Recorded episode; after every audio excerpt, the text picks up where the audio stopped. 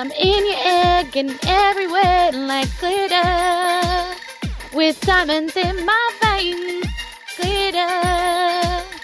All I want is to hear from you like glitter. Some girls are made to shine.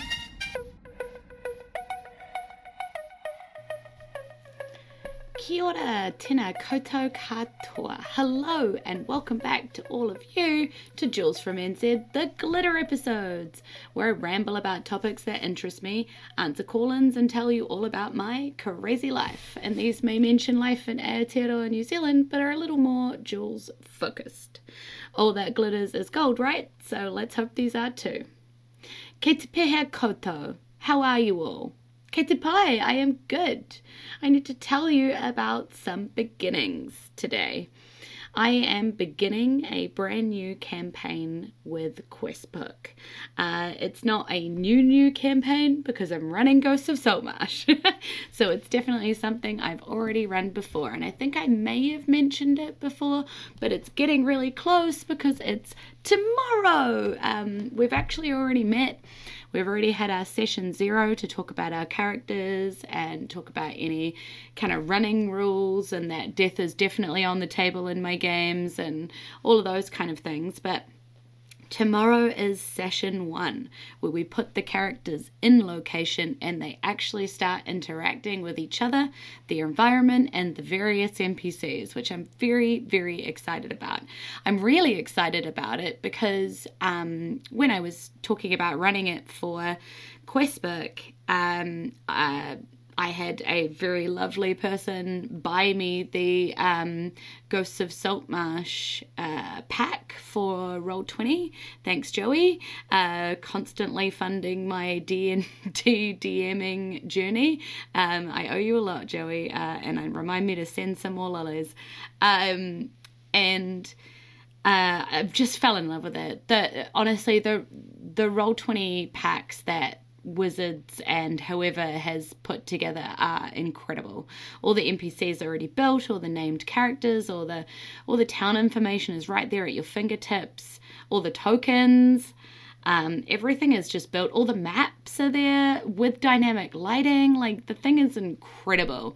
And so the more I played with it for my game, the Polly's Angels, the more I wanted to play with it with the Questbook um, group because I just knew that running it with the Questbook group with those resources was just going to be just a next level game, really, which is what I want to bring because this Questbook game is a paid campaign. So these people are paying me to DM. So I have spent the last like two weeks getting this thing up and running to the best of my ability with music and lighting and all of these things all included because it means a lot to me that they have put their trust in me and um, that they I don't know they have faith that I'm going to run that that kind of game that it'll be worth the money. So I want to make sure it is worth the money. Um, so I've been was thinking a lot about that, and I mentioned it to the crew at Questbook um, about how good the Roll Twenty resource is, and what do you know? Bingo bongo, they bought it for me for the Questbook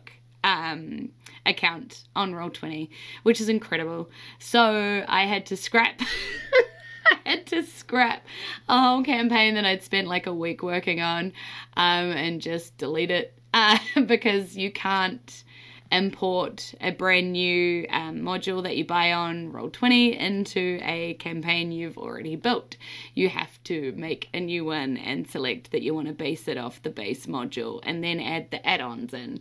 You could just add the add ons into a campaign that you've already built, but I wanted the base module, so I had to make another one. So. Um, but it is good news because, like I said before, all the resources are incredible. So the game is just going to be awesome and next level and i'm so so so excited. The five people that i have joining me are all awesome people. Um, two of them have played with me in games online before which is incredible. So they've come because they already know what kind of a dm i am and they want to play a lot more with me, which is awesome. Um, and the other three people are actually people that play in a campaign together.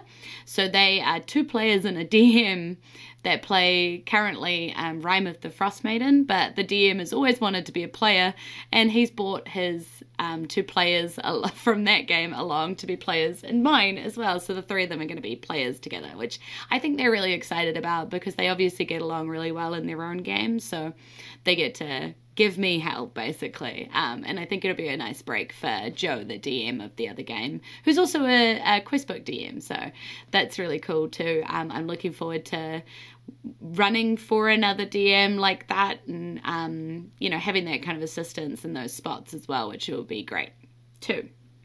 So really excited about that. Can't wait to tell you about how that all goes after tomorrow. Um, yeah, campaign beginnings. And next, I want to talk to you about a campaign farewell. Um, a lot of you know I've been running Ghosts of Saltmarsh for uh, Polly's Angels. Don't worry, that game is not going anywhere. That group is still together, but we did lose a player a while back. Um, she left, there was a breakup in the group, and one of the couple got the group and one of the couple didn't. and um, it now turns out that she is also leaving Wellington. So sadness. So we all got together to run one last in person game. Um, obviously not her ex. Uh, her ex chose not to join that one, but the rest of us all joined in for one last in-person game um, to say farewell to Brie and um, how much fun she's been to play with, you know. And I made a new game because I'm insane, and I decided that a new one shot, completely new and fresh one shot, would be the way to farewell her properly. So, made another Eisen game. I called this one. Um, Fort Frigid.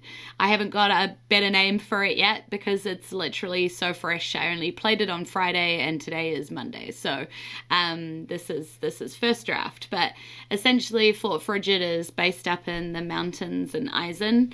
Um, and it's obviously cold. Um, I used a lot of the weather stats out of Icewind Dale, the blizzards and the wind and um, causing exhaustion and that kind of stuff. So they were battling a lot of conditions as well as monsters. So, um, yeah, it was a really, really fun game because a lot of those monsters I've never got to use before. I used um, frost giants and um, oh my god, I've forgotten the name of them. And Joey's gonna kick my bum. Um, he helped me make the game, kind of pull it together last minute because I was freaking out the night before that I didn't have anything. What are they called? They're like the big frosty like caterpillars that are also heated and frost. I know it starts with R and I just cannot remember it. Reka, Reka has a, it's got a Z in it nah, the name's gone and I'm not going to go look it up because I'm rolling this with no editing. But those. and I used a junior one and a full one as the big boss at the end with two frost giants hurling stones from up in pillars because why not? Um, I made them fall through frigid, uh, into frigid water through thin ice and I made them try and slip over, but I actually gave them 8,000 gold to spend because I just wanted to give them a ridiculous amount of money to spend because it was Bree's last game. And see what they bought, really. Some of them bought horses and wagons, one of them bought a boat, um, and one of them bought a whole load of winter gear. damn it. Um, so they bought like crampons and warm jerseys and stuff, and so they were fine like the whole way, um, which annoyed me. But you know, like that's that's how it happens, isn't it? If you get a smart player, that's that's what happens. One of the other players bought this like tea leaf, which, if brewed, actually rids the player of a level of exhaustion when they um, have a long rest. So they all had a long rest, and one of the players got rid of like two levels of exhaustion. I was like, God damn it, why are you guys so good? Um, but you know, that was that was really fun. Um, they made it all through the game and they had a great time. It was actually the longest game we've ever played. We started playing at like 7:30 and we didn't actually finish until like half past midnight. Um, there was beers and drinks and, and lollies and stuff. And I'm sorry for those of you overseas who still can't do this, but I know that the vaccine is getting around, so I'm hoping this is becoming more of a thing that you can do now. So, um, yeah, it was it was an incredible night, and it just made me want to do more of that, where I don't have to record and there's nobody like paying me, and it's not stressful, and I can just test things and um, just have a whole bunch of fun. Um, it was it was awesome. Um, yeah, so uh, Bree, if you're at all listening, I'm gonna miss you, hun. You're a very creative player. I never had any idea what was going to come out of your mouth. Um, your backstories were always an absolute hoot, and um, I will be making sure that your character stays in the game as an NPC and that her backstory comes to light eventually because it's too good to sit on a shelf, basically. So thanks, Brie. Love you lots. Bye. Uh, but not bye. Don't leave. Just move down to Christchurch and eventually play online with me again. Uh, okay, what else have I been up to? Game updates. Okay, so uh, Counterculture. I played another game at Counterculture. You know that that that board game cafe that we did D and D at with Questbook. So I played another game there. I ran my tenth level Beholder uh, one shot adventure. It's called Escape Across the Desert. And uh, it's about a bunch of Arkvale deserters from, Fate, again, set in Fate of Eisen. All of my one shots are set in Fate of Eisen. It's a world I know really familiar, so it makes sense I write for it. Um, but right at the end of the adventure, when they were trying to run past the beholder through the door, we had about 10 minutes left on the actual table at the board game place because, you know, they're, they're booked in time slots. So we have to get off the table at a certain time. So we're like, go, go, go, go. It's like high pressure, it stakes on.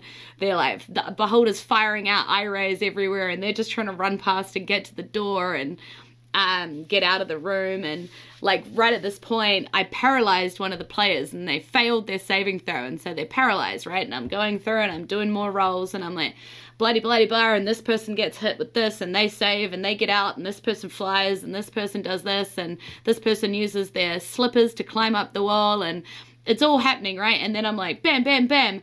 And then I'm like, disintegration ray, does that hit you? And they're like, well, I'm paralyzed. And I was like, oh, oh, Oh, oh oh no. Okay, well, that means you can't roll saves, so it auto hits you. So I do like 45 damage to you or something. I've, I have not got the book in front of me right now, but it's something ridiculous like that. And they were like, "Oh, so so I so I die then?"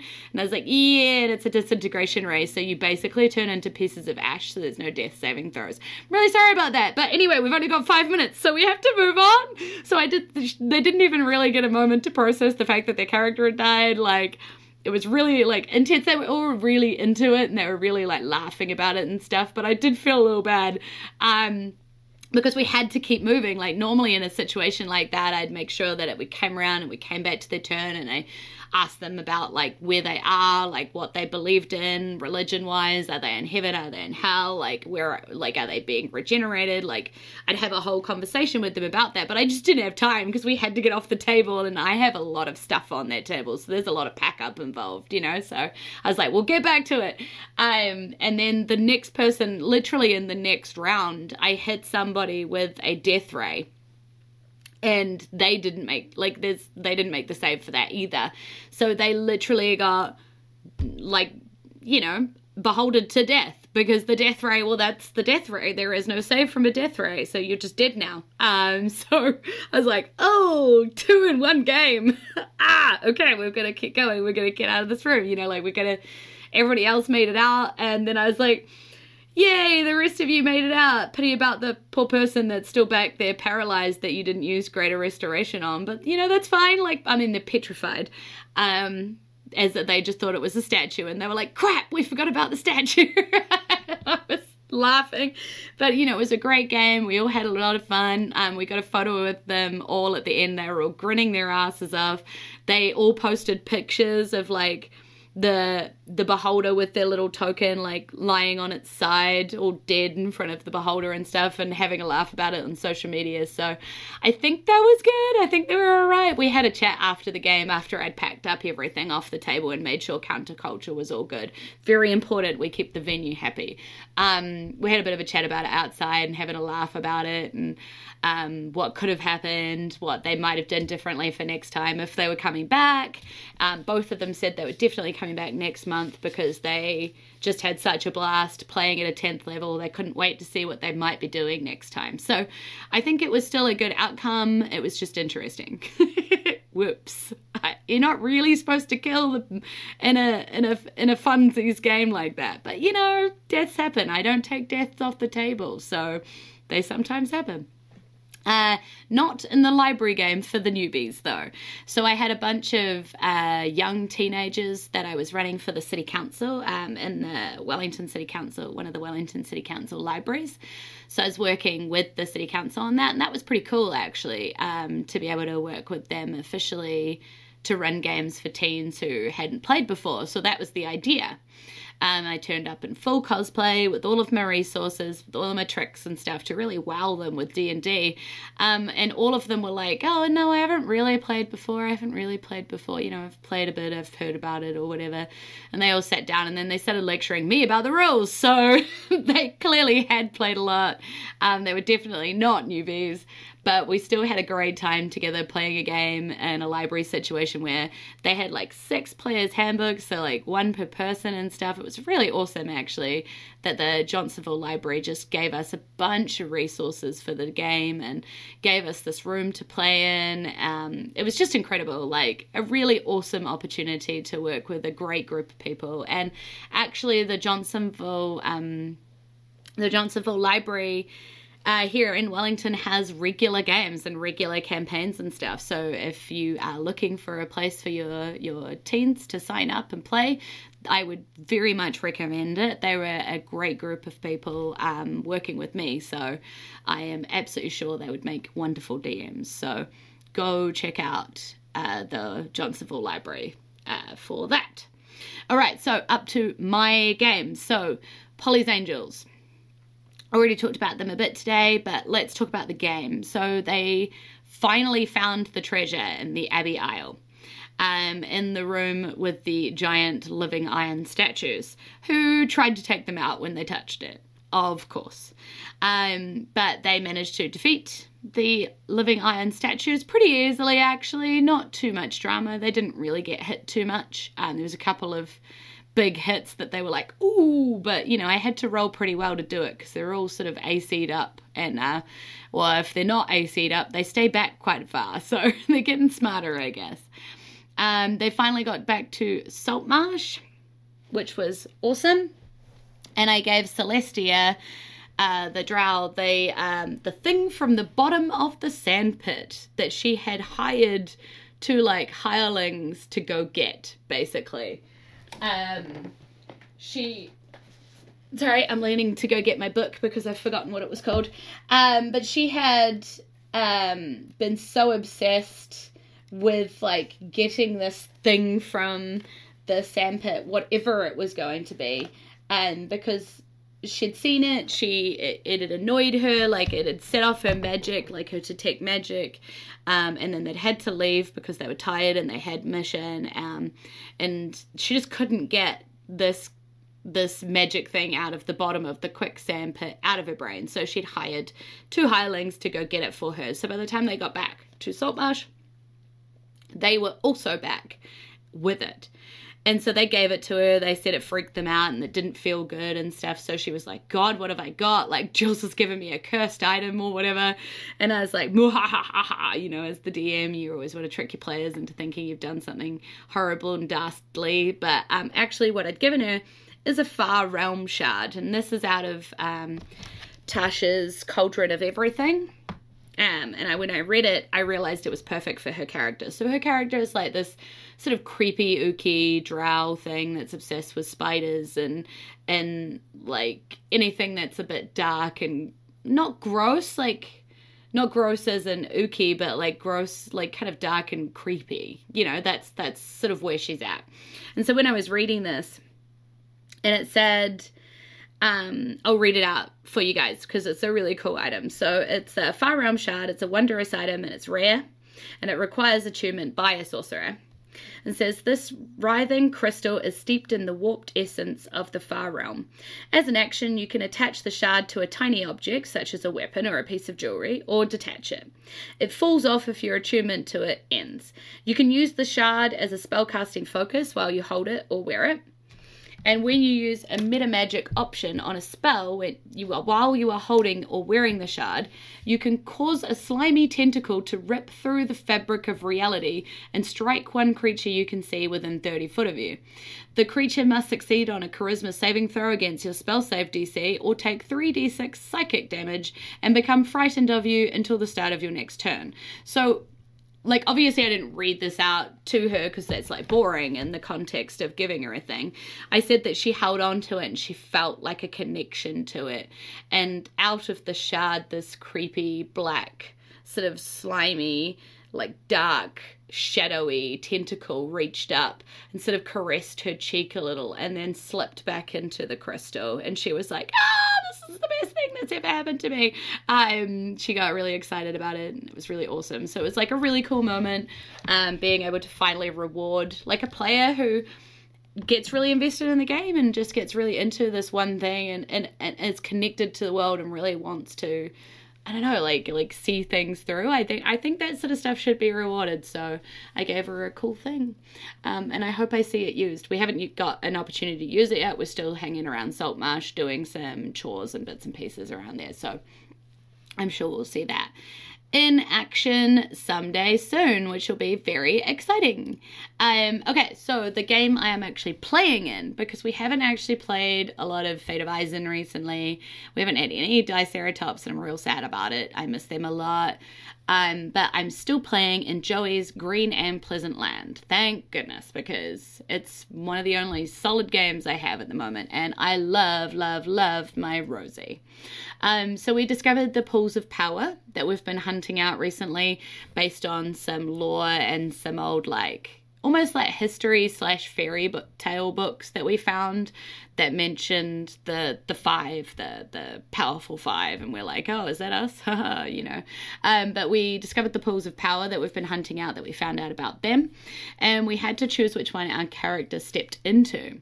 Now for rosie protecting her friends is her priority so it made sense for her to choose the uh, the pool labeled the guardian. Now she is a beast with a shield. Uh, she can actually project her shield to defend others from attacks. Uh, the shield itself can soak up damage before it even touches her own HP.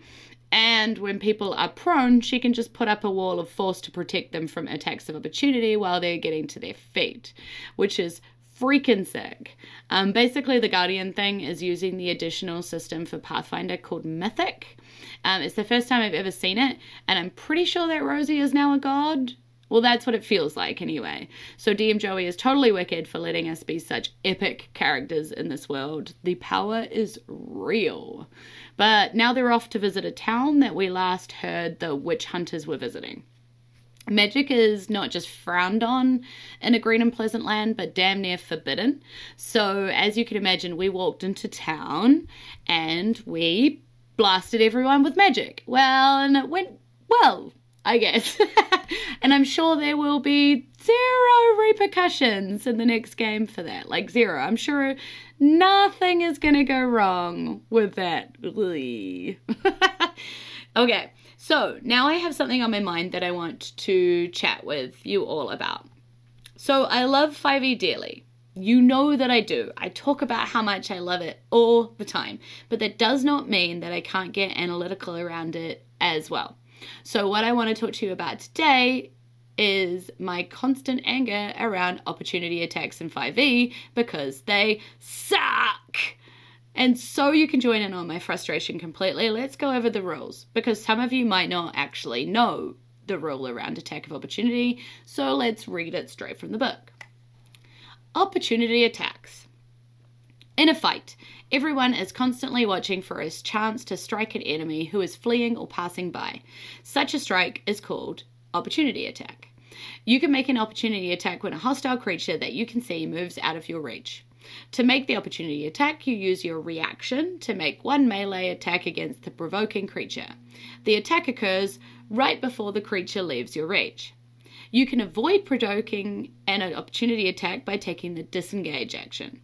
You also don't provoke an opportunity attack when you teleport or when someone or something moves you without using your movement, action, or reaction. For example, you don't provoke an opportunity attack if an explosion hurls you out of a foe's reach or if gravity causes you to fall past an enemy.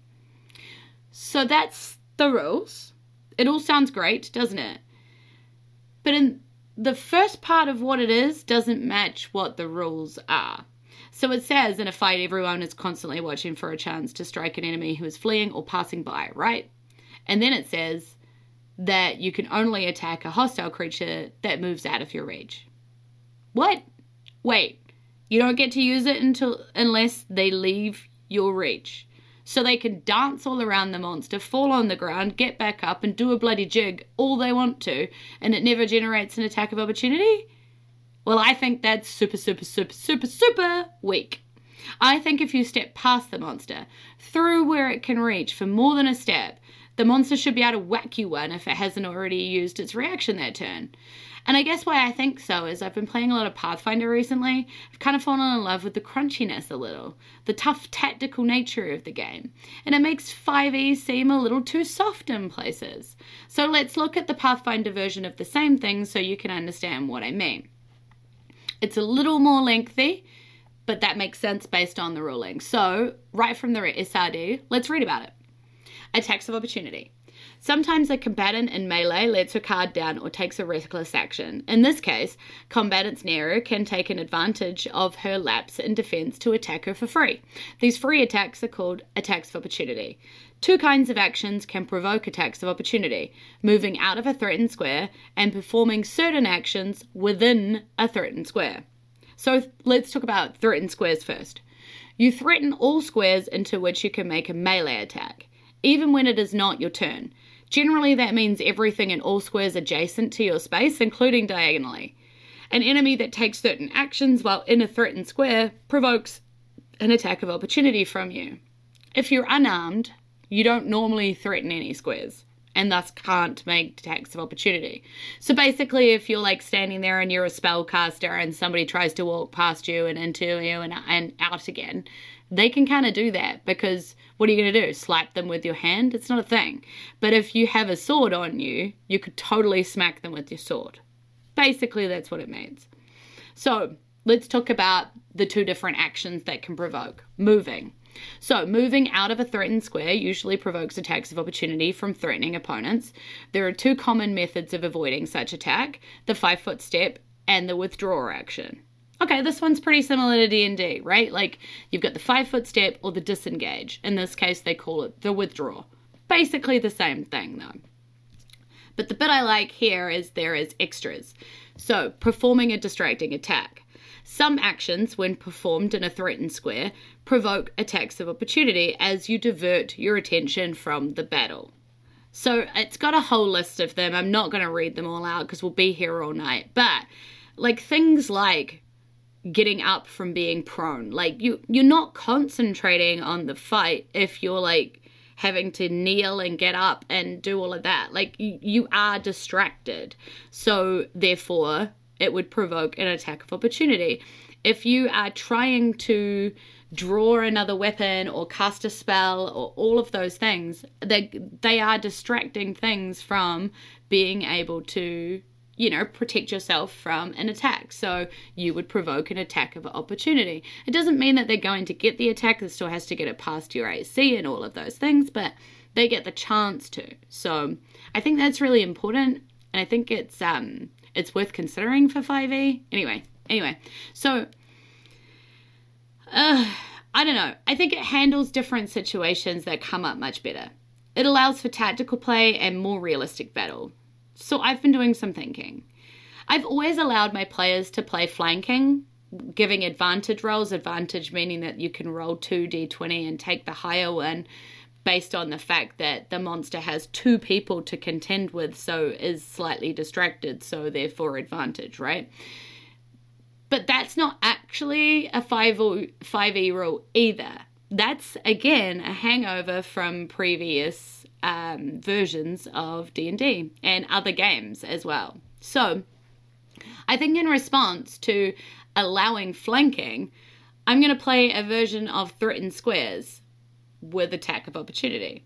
So I think stepping in is still no attack because obviously you have to step in to attack and you're still concentrating on that. So that's fine, like no attack of opportunity. I think if you step in and then past them, like into their threatening squares and then pass them for more than like a five foot step, yeah, they get an attack of opportunity because you're like, walking past them. You're making an action to go past them purposefully. Of course, they're going to be able to slap you with their sword. So, yes, attack of opportunity. Stepping out without disengaging from combat, yes, of course, that's still how it is as well. And I think getting up from prone, yes, that should be an attack of opportunity. So, I think I'm going to do that for now. I'll play it out, see how it goes, might muck around with it a little bit more, write my own sort of like homebrew rule for myself, pass that on to the players. Oh god, I've just listened to myself. Is this what the OSR's crew sound like? Oh no, what have I done? I've gone full hack. I guess I'm done for now. Spike Pit, it's only you that can save me, buddy. oh. Uh, I told myself I would never hack 5e, but I just really, I just really hate the opportunity attacks roll. Uh, it turns out I want to hack it. So, so there we go. Um, maybe Spike Pit, we should talk some more because I also kind of hate conditions. I really hate the 5e conditions. I think I think a lot of them are dumb. Grappled, restrained, incapacitated, paralyzed. There's not enough difference between some of the things. You and I should talk, buddy. Anyway, let's move on because otherwise we're going to be here all night. What's coming up for Jules? Okay, so WellyCon is still ever present on the horizon. It's only a few weeks away. It's selling out fast, and I have been doing so much prep for this puppy. Um, I'm making um, 18 different pre-gen characters so that there's enough for three tables of six but i'm also making 18 characters in six different levels so that my dms have multiple different levels to play with um, different characters to play with and basically they're as flexible as they need to be so i'm making them assessing them working with them and then making sure they're okay printing and then laminating because i'm an idiot like i'm doing all of this anyway um, panhead Panhead is a thing. Um, Panhead is a uh, brewery here in New Zealand. Um, pretty damn good, actually. And they're actually pretty local. They have a, a brewery over in Upper Hutt.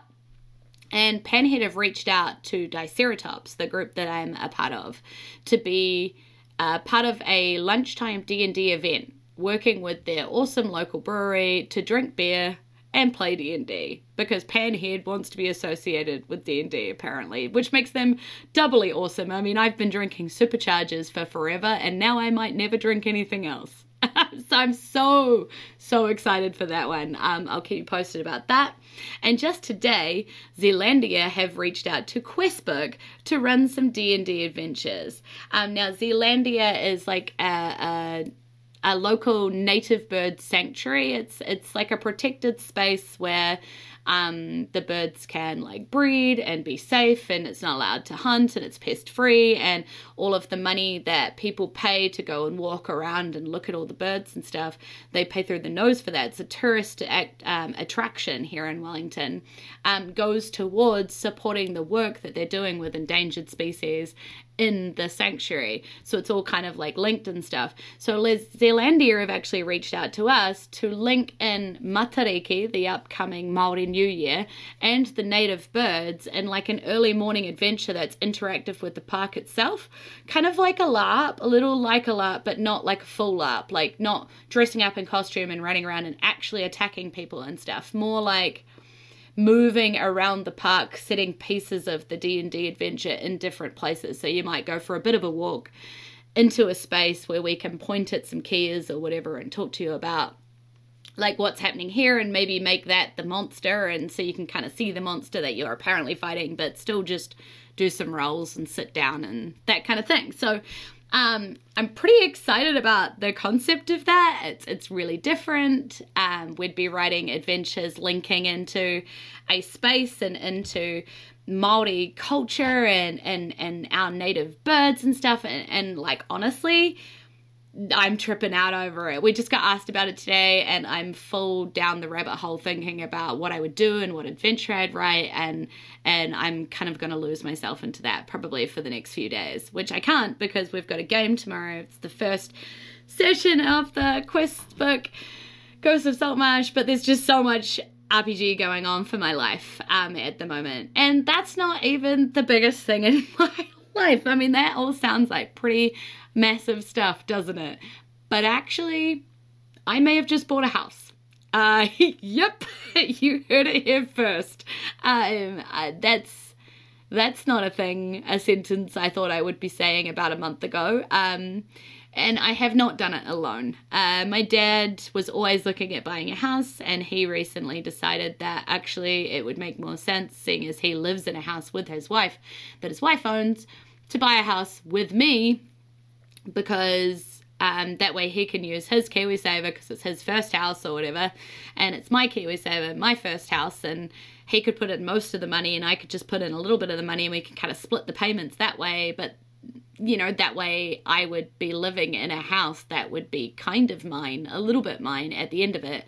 Um, and when we sell it, I would get that money out and be able to maybe buy something that's actually mine because this is the only way that anybody is able to do these things if you already have something to kind of start you off these days because getting into the housing market is insane. So I'm just super lucky that my dad decided to do this thing with me out of nowhere. Like he just had a brainwave that this was a great idea, and I was like, "Yes, please. This sounds great."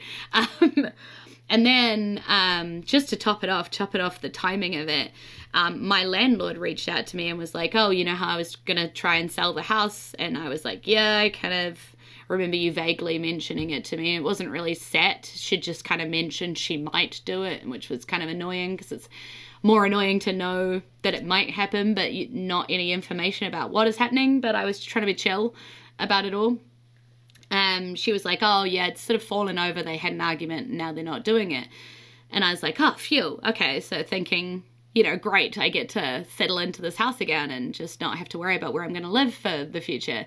And then she was like, "Yeah, but I'd already sort of started counting the money, and I think I might just get a real estate agent and put it on the market now. And I was like, oh God.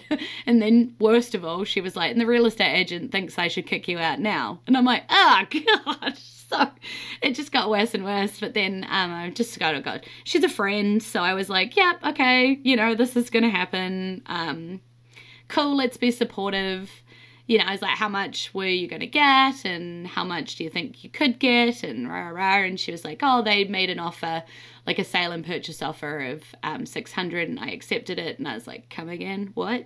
Um, because the houses around here sell for like 660, 680.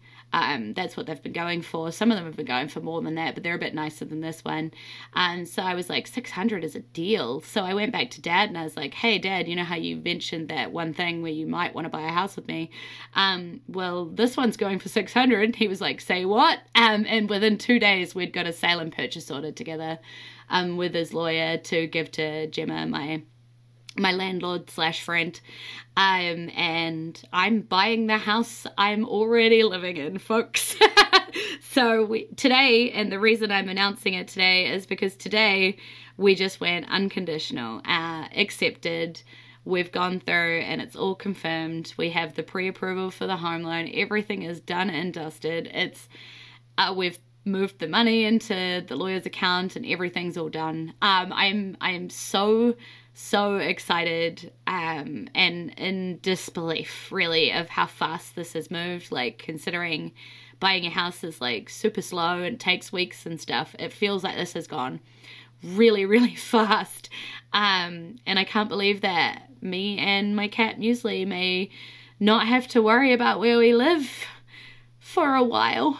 Um, it feels really nice. And um, I Sorry, I'm crying on the podcast. Um, it just feels really nice to finally be able to relax, I guess, and um, not have to worry about where home is. So, thank goodness for KiwiSaver, and thank goodness for amazing dads. So, um, if you're listening out there and you happen to be holding a glass of something, raise that for Conrad Bergesser, my amazing, amazing dad, who has um, always been there for me to support and continues to be an incredible man um who just I don't know like it's it's just one of the best dads I I know. Um that's really all there is to it. Okay um now that I've cried on the podcast uh um we should wrap this up. So what else is on the future uh for future for me? Okay well always wanting to play more. Always. Um I I DM so much now that um, I miss just being a player sometimes. So uh, I might be playing a new one-on-one soon, perhaps, um, which is a little more like being a player because I actually get to play side NPCs and stuff to be with the the one character, but that's still not really playing. Um, I'm always looking for fun content to record, but I never have enough time to record these days. Um, it seems to be that RPG has just kind of taken over, and I apologize for that, guys. Um, I just can't find enough time, and I need to try harder uh, to fit this all in for you because my eight gems out there Scott, James, Jason, Barry, Lerin, KP, Ezekiel, and Joey um, I owe you a lot more than I'm giving you, and um, you support me a lot as well. Um, probably have made me cry at least a few times, so um, thank you for that.